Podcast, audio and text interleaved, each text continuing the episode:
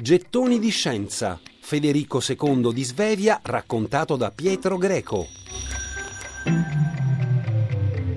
Federico II non è un fulmine a ciel sereno nell'Italia e nell'Europa del 1220. Lui è parte di una storia politica e culturale importante che unisce per l'appunto le vicende degli Svevi e dei Normanni.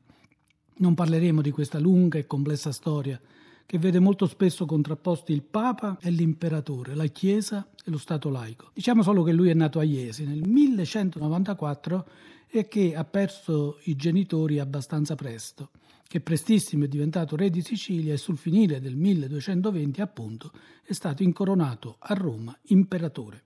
Detto questo, da ora in poi parleremo solo del rapporto tra Federico II e la scienza, o meglio, la filosofia naturale. Ebbene, neppure da questo punto di vista l'eclettico re imperatore si presenta come un fulmine al ciel sereno.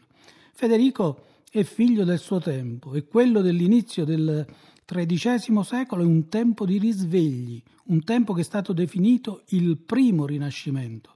Tutto è in fermento, sta nascendo una civiltà urbana, ne risentono la cultura e le arti.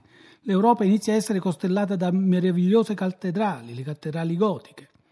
Da alcuni anni è in corso una formidabile opera di traduzione dei classici greci, di filosofia e di scienza testi che gli arabi hanno tradotto sistematicamente tra il VII e l'VIII secolo a Damasco e a Baghdad.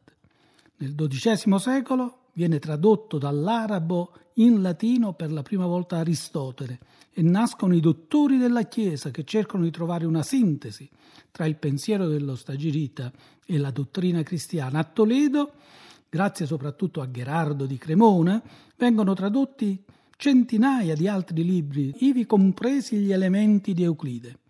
Nel 1170 gli europei possono infatti leggere per la prima volta l'atto fondativo della moderna geometria, scritto 1500 anni prima da Euclide, appunto.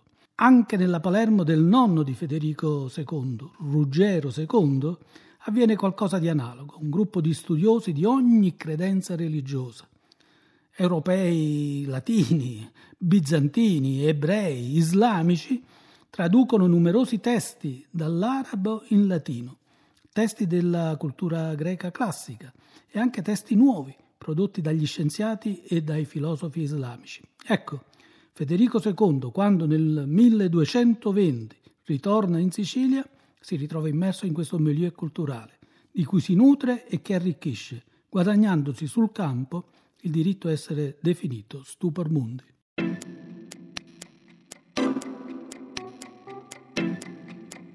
Gettoni di scienza. Federico II di Svevia raccontato da Pietro Greco.